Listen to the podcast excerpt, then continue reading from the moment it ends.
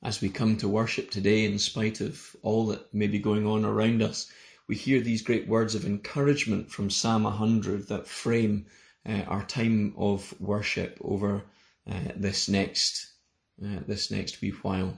There we read, "Shout for joy to the Lord, all the earth! Worship the Lord with gladness. Come before Him with joyful songs. Know that the Lord is God." It is he who made us, and we are his. We are his people, the sheep of his pasture. Enter his gates with thanksgiving and his courts with praise. Give thanks to him and praise his name, for the Lord is good, and his love endures forever. His faithfulness continues through all generations.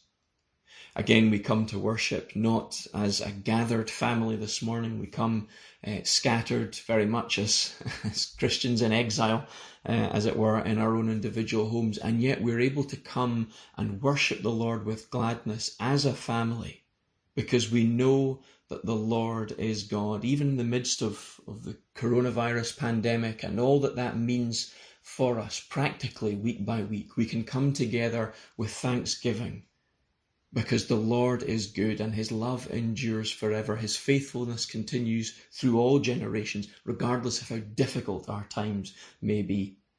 We're going to spend time together this morning in Genesis chapter 7 and 8, considering in many ways quite a difficult passage of Scripture as we address the subject of judgment.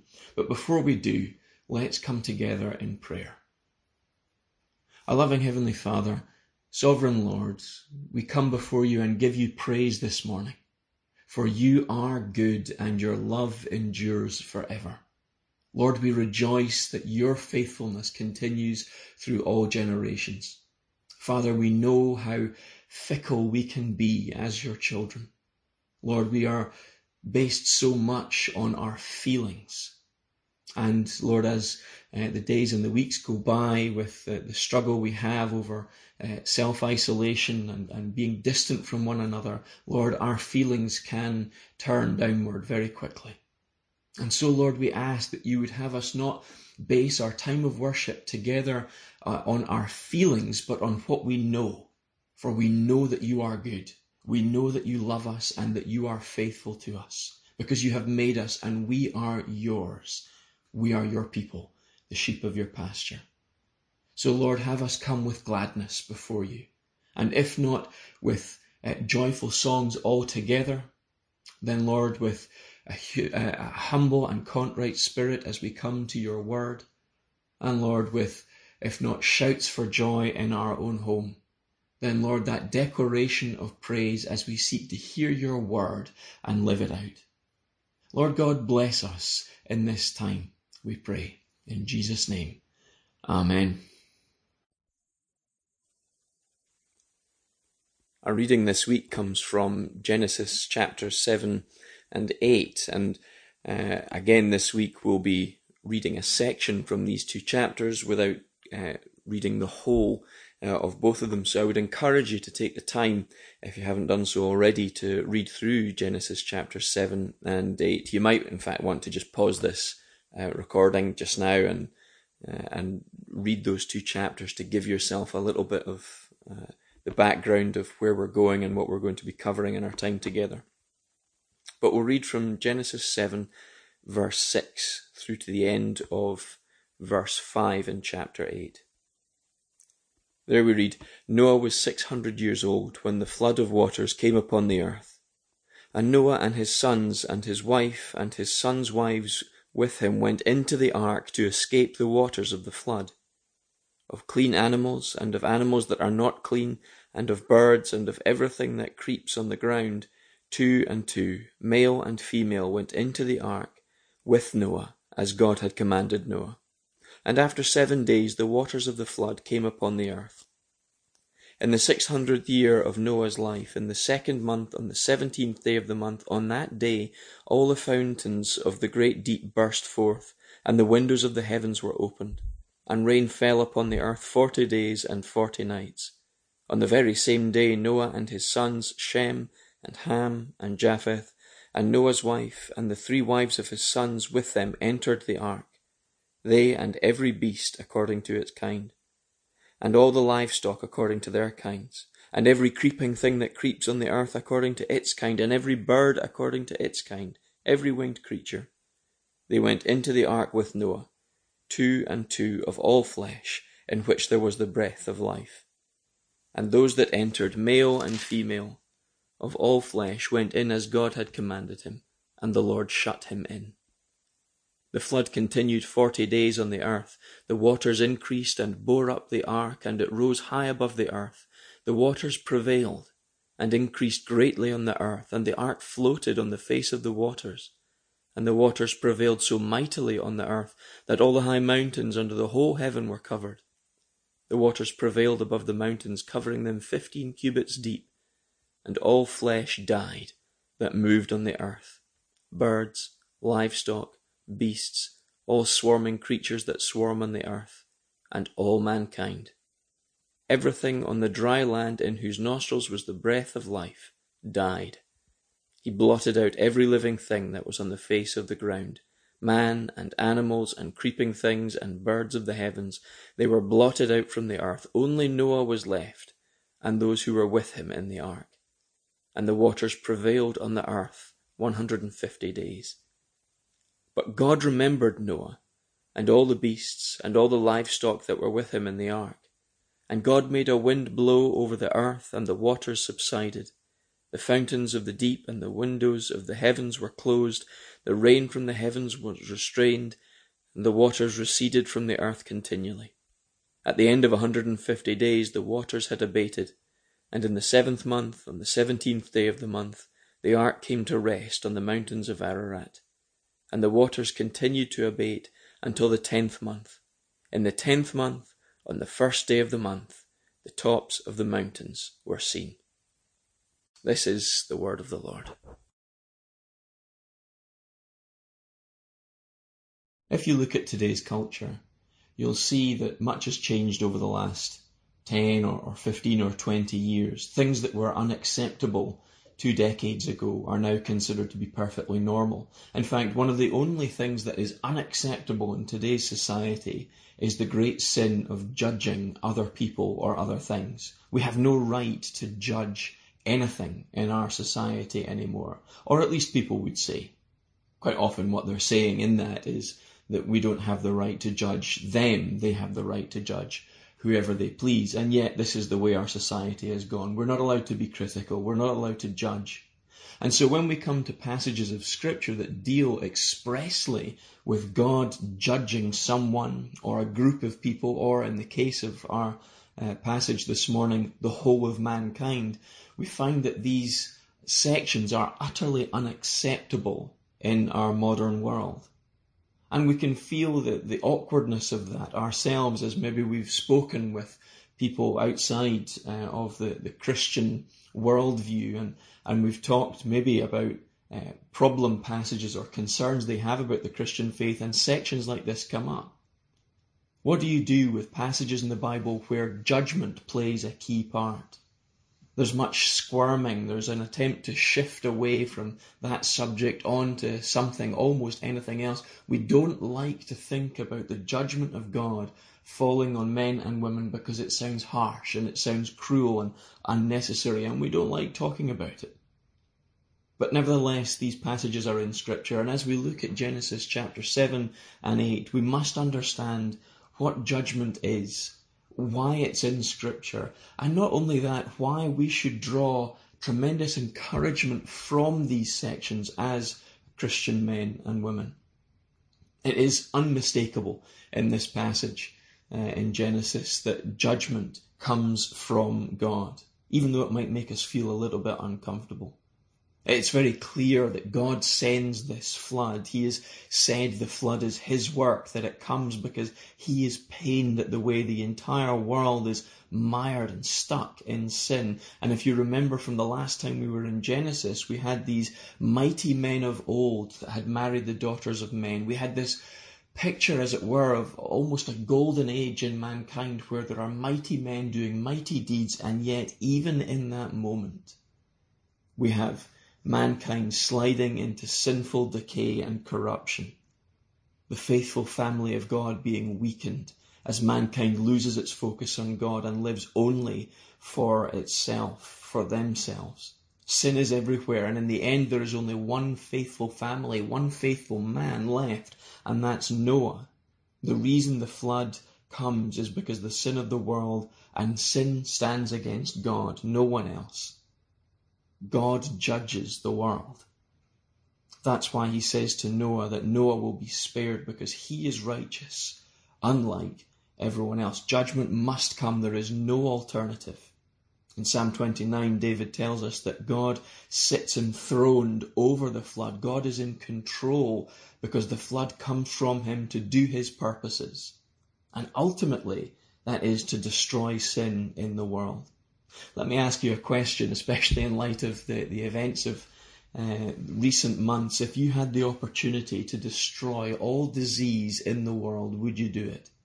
I suspect you would answer yes to that, if nothing else, just to get out of the house, as we've all been confined to quarters, as it were, uh, because of the, the widespread effects of, um, of the coronavirus. And yet, this is exactly what God is doing. He is destroying sickness, He is destroying disease from the world for the sake of His creation.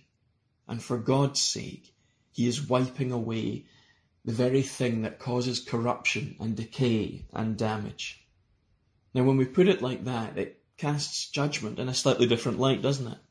There's something interesting in this story that goes beyond the Sunday school uh, pictures we may have in our mind of Noah and the flood and, and all of the images that go with that of all the animals packed into the ark and a cheerful, smiling Noah.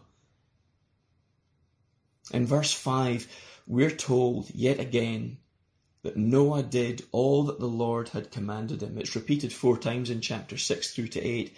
And in that we find Noah is doing exactly what the Lord has commanded him to because Noah knows that the flood is the Lord's doing. It is his work. And his obedience is tied directly to the knowledge that God is in control. And if God is going to spare him, Noah must do what the Lord has commanded him to do. God tells Noah to build the ark and to get into it. Noah doesn't take any other course of action. He doesn't do as he sees fit.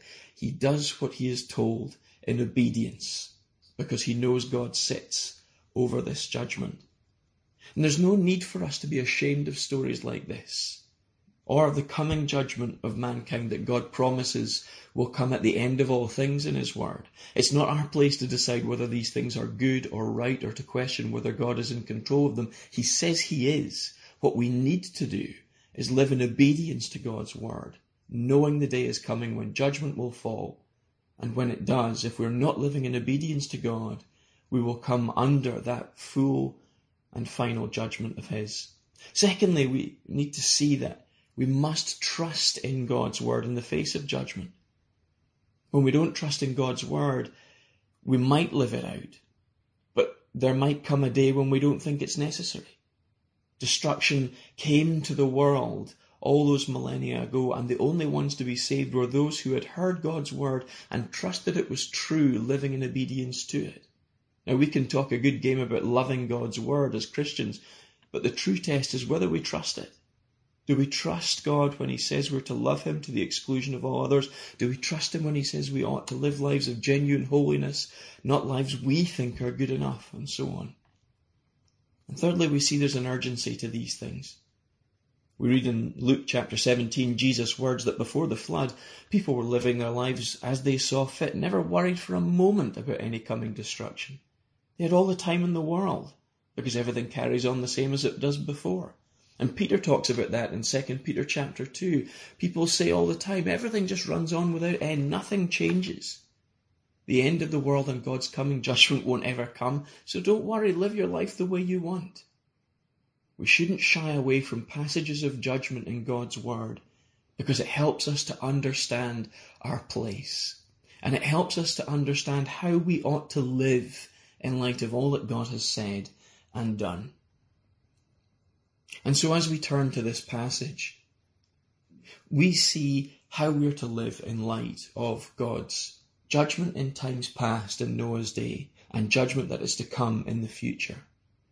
And we find great encouragement in God's word Because in the judgment of the earth, we find that God sees Noah in verses 1 to 5 uh, of chapter 7. Go into the ark, you and all your household, for I have seen that you are righteous before me in this generation. This doesn't simply mean that God notices Noah is a good man in an evil world. When the Lord sees people in the Old Testament, it usually involves something deeper on the part of God. When Hagar flees from Sarah in Genesis chapter 16, the Lord tells her to return to Abraham's household and the Lord will provide her with a son who he will bless. And Hagar called the name of the Lord who spoke to her, You are a God who sees. Abraham does exactly the same thing when he's called upon to sacrifice Isaac, but in the end the Lord provides a ram at the last moment so that Isaac's life may be spared and yet the sacrifice may still be given. The Lord sees. The Lord provides for his people before judgment in order that they will endure through what is to come, regardless of how unbelievably difficult that future judgment may be. In Noah's case, the Lord sees and provides a way for Noah to be spared the judgment that's to come. This is the grace of God at work. The seed of the woman from Genesis chapter 3 is spared destruction because the Lord provided.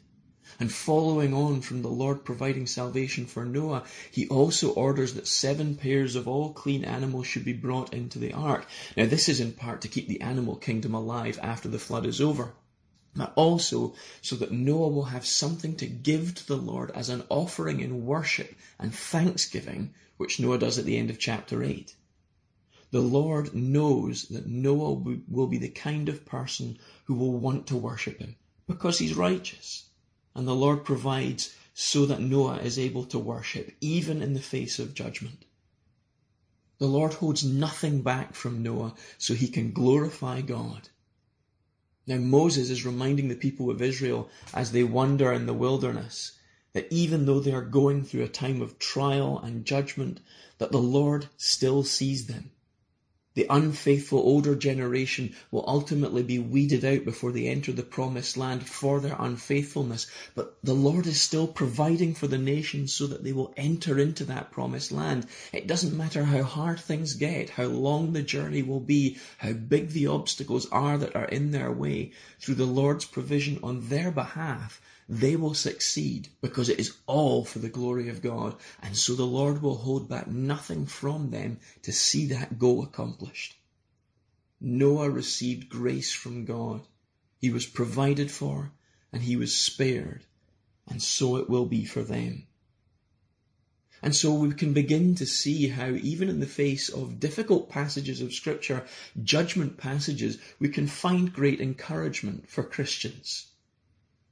The Lord sees before judgment comes. You are seen. You are known. You are provided for by the Lord before final judgment comes, but also in the face of the ongoing judgment of God in our world today. God is constantly judging the world by giving it over to its own sinfulness, giving it what it wants. And what does our world want? It craves satisfaction. There is a great yawning gulf in the life of every man and woman that we need to fill, and so we consume everything, anything to the umpteenth degree.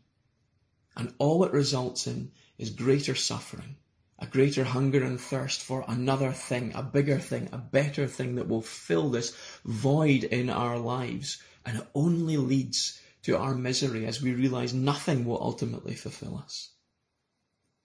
And ultimately, it results in a greater slide into the sinful rejection of God, the one who we hate, even though we deny his existence, because he hasn't satisfied us in the way that we crave, in the way that we were made to be satisfied for by him in the beginning. And in the face of the evil of our days, the Lord sees and he provides for his people so that they will stay the course that they will be able to persevere through hard times, incredibly difficult times, knowing that because the Lord is faithful to us, so we are able to be faithful to Him. We are seen by the Lord before judgment. The second great encouragement in this story of judgment is that Noah is not just seen by the Lord, but also saved from the flood.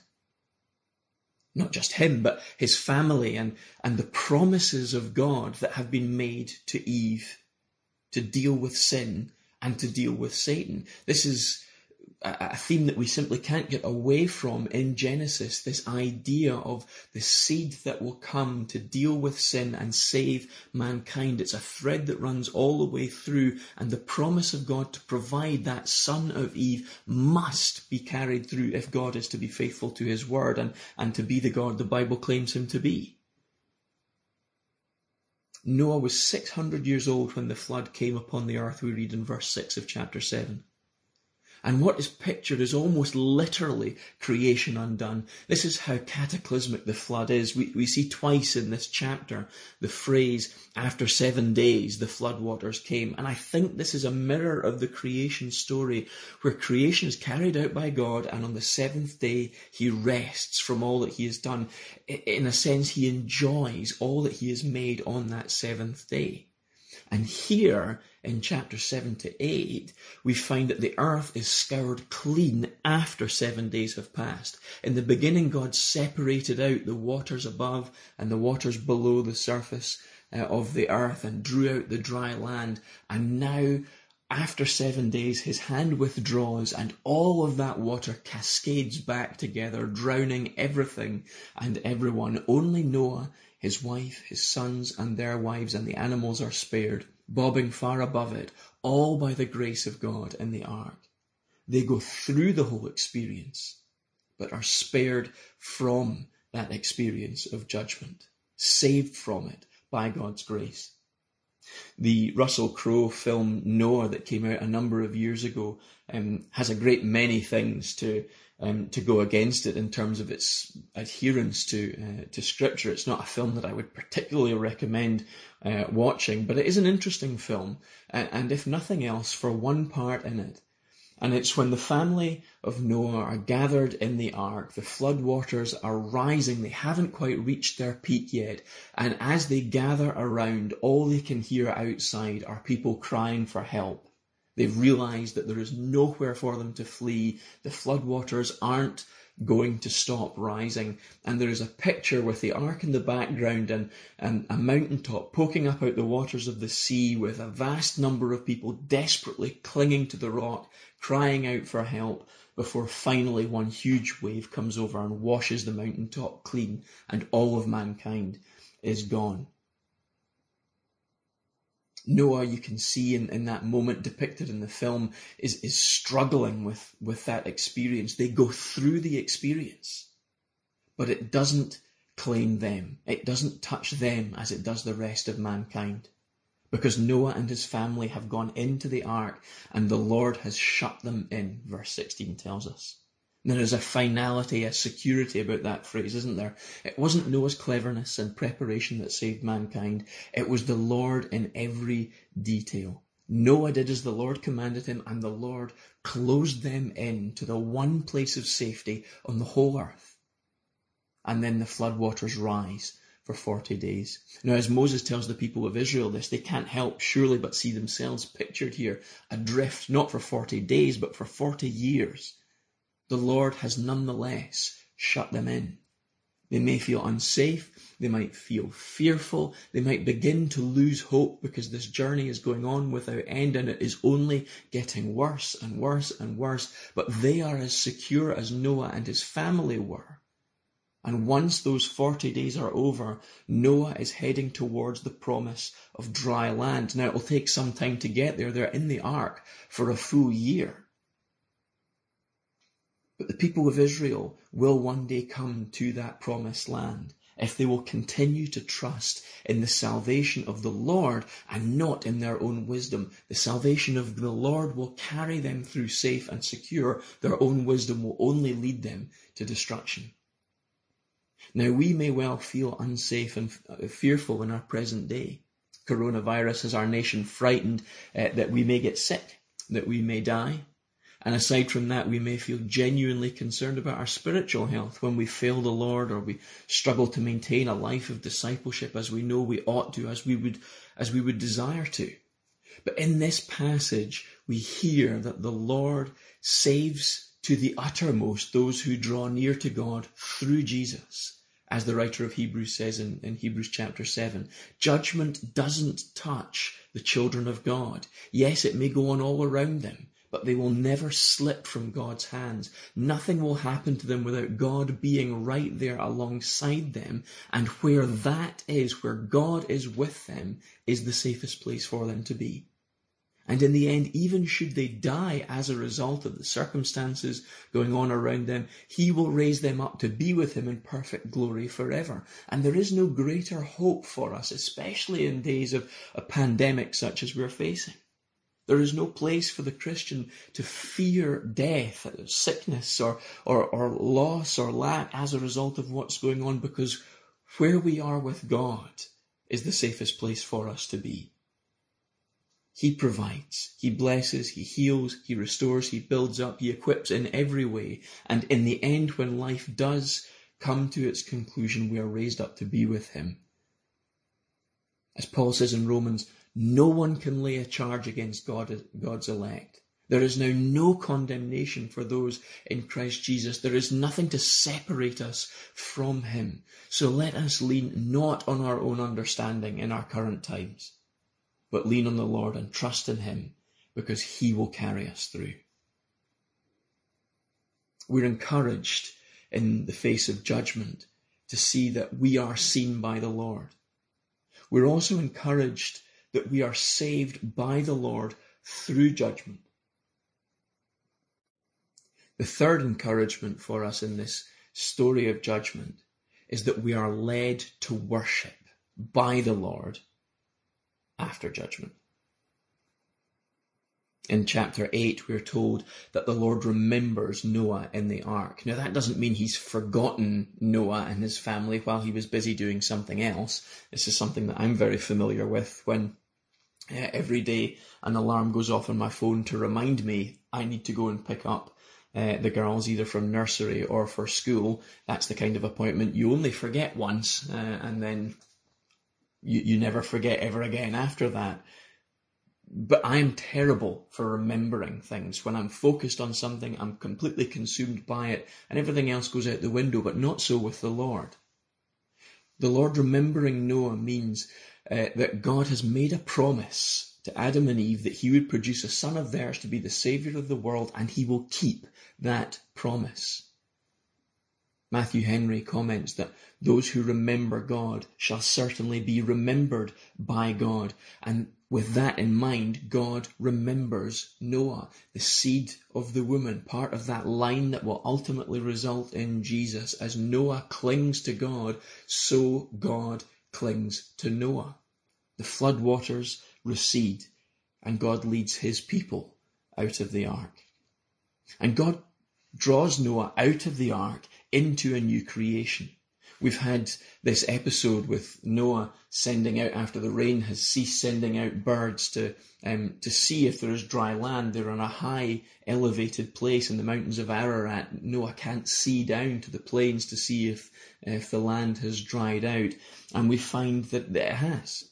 Ultimately, the journey has come to an end, and there is a new creation waiting for Noah when they get out a new world where he's basically a second Adam and the Lord treats him as such. He repeats the creation mandate that's given to Adam and Eve. Be fruitful and multiply. Fill the world. There's an expectation that Noah and his family will take the place of Adam and Eve and their family. And in response to that, what does Noah do? He builds an altar to the Lord and taking some of the clean animals, he offers them up as a sacrifice on the altar in worship. And in this we're told that the Lord will never again curse the ground because of man, because man is evil constantly. It's his nature from his youth. And that doesn't seem to make any sense, does it? I will never again curse the ground because of man, because man is evil constantly. It sounds like it should be the very opposite of that. I will curse the ground because man is evil. And yet there is something in this sacrifice that signifies a change has taken place. The sacrifice Noah makes in that moment makes a difference to this whole story. As Moses is telling this to Israel and as their system of sacrifices given by God is lived out by them in first the tabernacle and then ultimately the temple before Jesus comes, and then by Jesus himself, the point is clear. Through the sacrifice of what is clean, of what is pure, of what is holy, by unclean sinful men, sin is dealt with and judgment is passed over. Now Israel knows this. They've just slaughtered spotless, innocent lambs so that their people might be passed over by God's judgment on Egypt, the death of the firstborn that's led to Israel's freedom. And Moses is making it clear to Israel, judgment will come, but the Lord will save his people in the expectation that they will be his people before, during, and after that time of judgment. Innocent will die so that guilty will go free and they will enter the promised land. Not simply so that they will be blessed by enjoying a land flowing with milk and honey, a land of plenty that they might receive all of its fullness, but so that they might dedicate themselves to the worship of the Lord who has led them by the hand out of Egypt. So hang on, persevere, stay faithful. The promised end is coming. The Lord is accepting the sacrifice of one that is innocent for your sinful sake so that you can come to that promised place. So prepare yourselves for that day. The only right response to this is the worship of the Lord. And this is exactly what Noah understands. And Noah and his family come at the end of this time of judgment into this new creation, this promised land, and the Lord provides everything that is necessary for that worship to take place, and the Lord is pleased with it. He delights in it. It satisfies him. And we find ultimately in our own lives the same thing is borne out that one who is innocent must die for our sake. And when one who is innocent does die for our sake and our sins are placed upon Christ on the cross and he pays for them completely so that we are set free to inherit this amazing promised land that is to come, this future glory with God, we find the only fit response in receipt of that place in God's kingdom is worship. And it's astonishing for us to think about that, that the Lord provides everything we need in order for us to worship the Lord. He's already given us everything we needed in order to become His people in the first place. And yet, when we worship Him with the things He has given us, He is pleased with it. He delights in it. It satisfies Him. And in turn, it satisfies us, taking us back to where we were at the beginning. And the great craving of mankind for something that will satisfy and fulfill.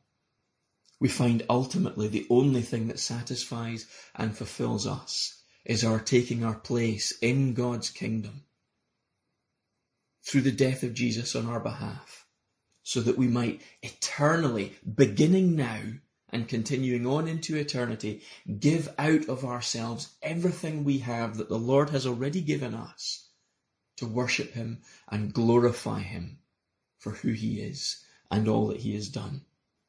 We find this begins now and carries on right into the future after the final judgment of mankind as we are borne through that by Christ, as Peter says, that we are secure in Christ as Noah and his family were secured in the ark. Christ becomes our ark so that we might come in the end to worship the Lord in the beauty of holiness. I'm sure in many ways we would rather the judgment sections of Scripture just weren't there. They sometimes make us feel uncomfortable. We struggle to explain them to our non-Christian friends and family, but it is only through these judgment passages that the full plans of God are laid bare for us to see, and it's only through God's judgment that sin will finally and fully be dealt with, and a new perfect world will be ushered in where there is nothing but joy-filled worship and glory. So don't shy away from these sections of Scripture. Use them as a means of encouragement to carry on. For although we will fail daily, although we will struggle moment by moment, with all that goes on around us that distracts us from what the Lord is doing, the Lord is faithful. He sees us before judgment comes. He will save us through judgment, and He will lead us to worship after judgment is over in a future that is too glorious for us to comprehend. So be encouraged. Amen. Let's pray together.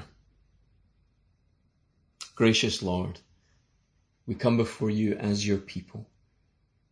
Lord, understanding and accepting that we are not in control of our own lives, of the world around us. Lord, we're reminded day by day as uh, this pandemic worsens, as it um, has increasing impact on our society, on our country here. Lord, that, that ultimately we are not in control, but there is one who is. And Father, we thank you that you are the creator of all the universe. Lord, you have limitless power, complete understanding. And Lord, you call us into your presence and, and anticipate that we will come and bring our praise and our worship, but also our concerns, our needs before you. And you joyfully hear what we have to say as we come in faith in the name of our Saviour and ask that you would bear us up because we are weak and finite and you are able so, Lord God, we come before you as your people and in light of worsening news over this past week, ask that you would bless us. Give us, Lord, greater wisdom and understanding as we face these uncertain days. Lord, help us to remember that you are in control. Father, we pray for the people in our own uh, locale, those who may be struggling as a result of this illness directly, Lord, who are in hospital.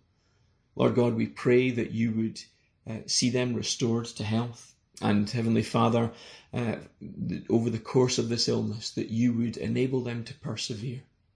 Lord God, we pray most of all for those who are affected by this, that they would hear the good news of salvation, that there is hope beyond the simple healing of their bodies.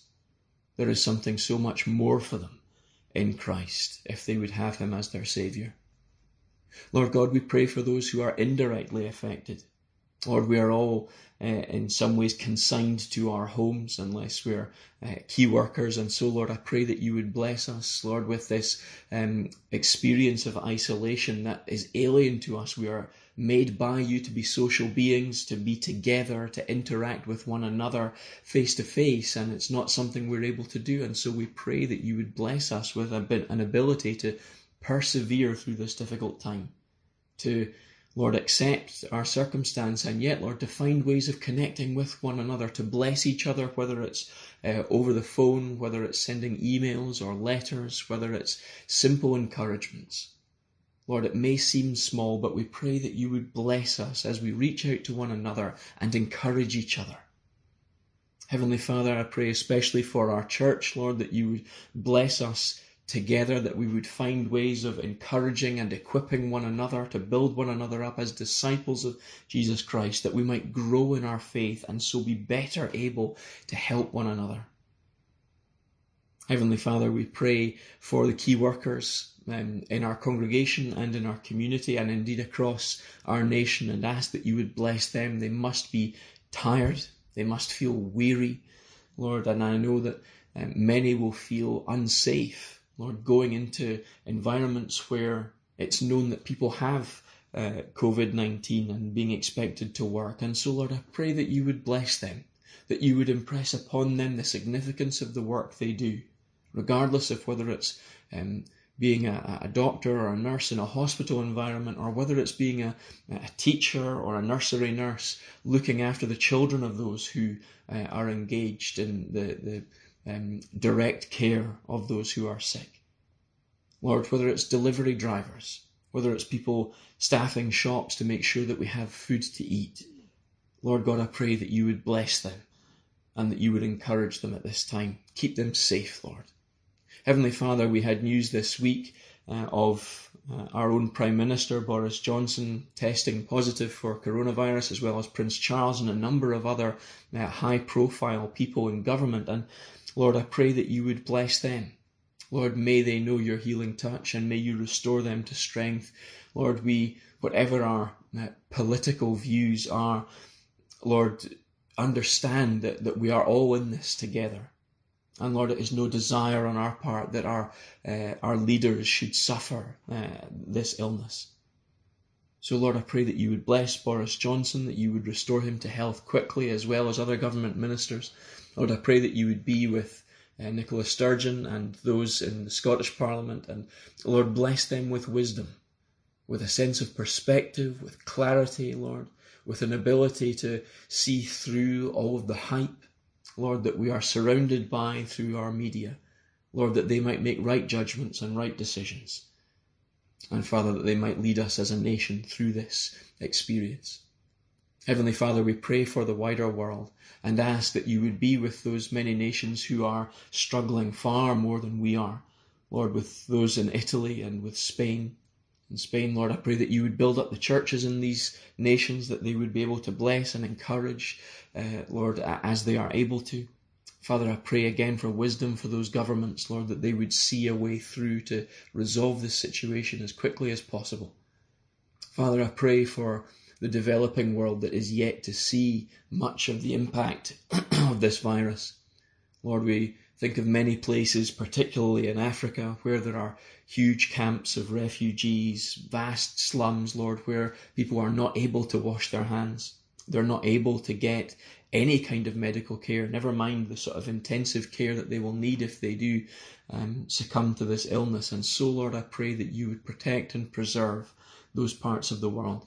Lord, may the developed world be able to offer help, Lord, not patronizing, but in sincerity, seeking to, um, to save a great many people that we don't know, that we will never meet in this life, simply because they are human beings, as we are, in need of help. Heavenly Father, we have such great need, and so we ask, as we come before you as a humble people today, that you would hear our prayers, not because of our mightiness, not because of our worthiness, but because of the worthiness of our Lord and Saviour. Lord, it is in Jesus' name that we come before you today. Amen.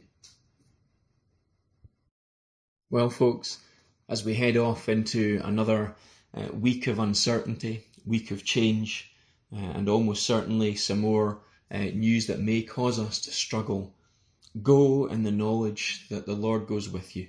The Lord understands, He sees, He knows, and He will lead you through. Go in the confidence that the God of all creation is your God and Saviour. And so may you go in the blessing of God. Father, Son, and Holy Spirit. May the Lord bless you and keep you. The Lord make his face to shine upon you and be gracious to you. The Lord lift up his countenance upon you and give you peace. Amen. God bless you.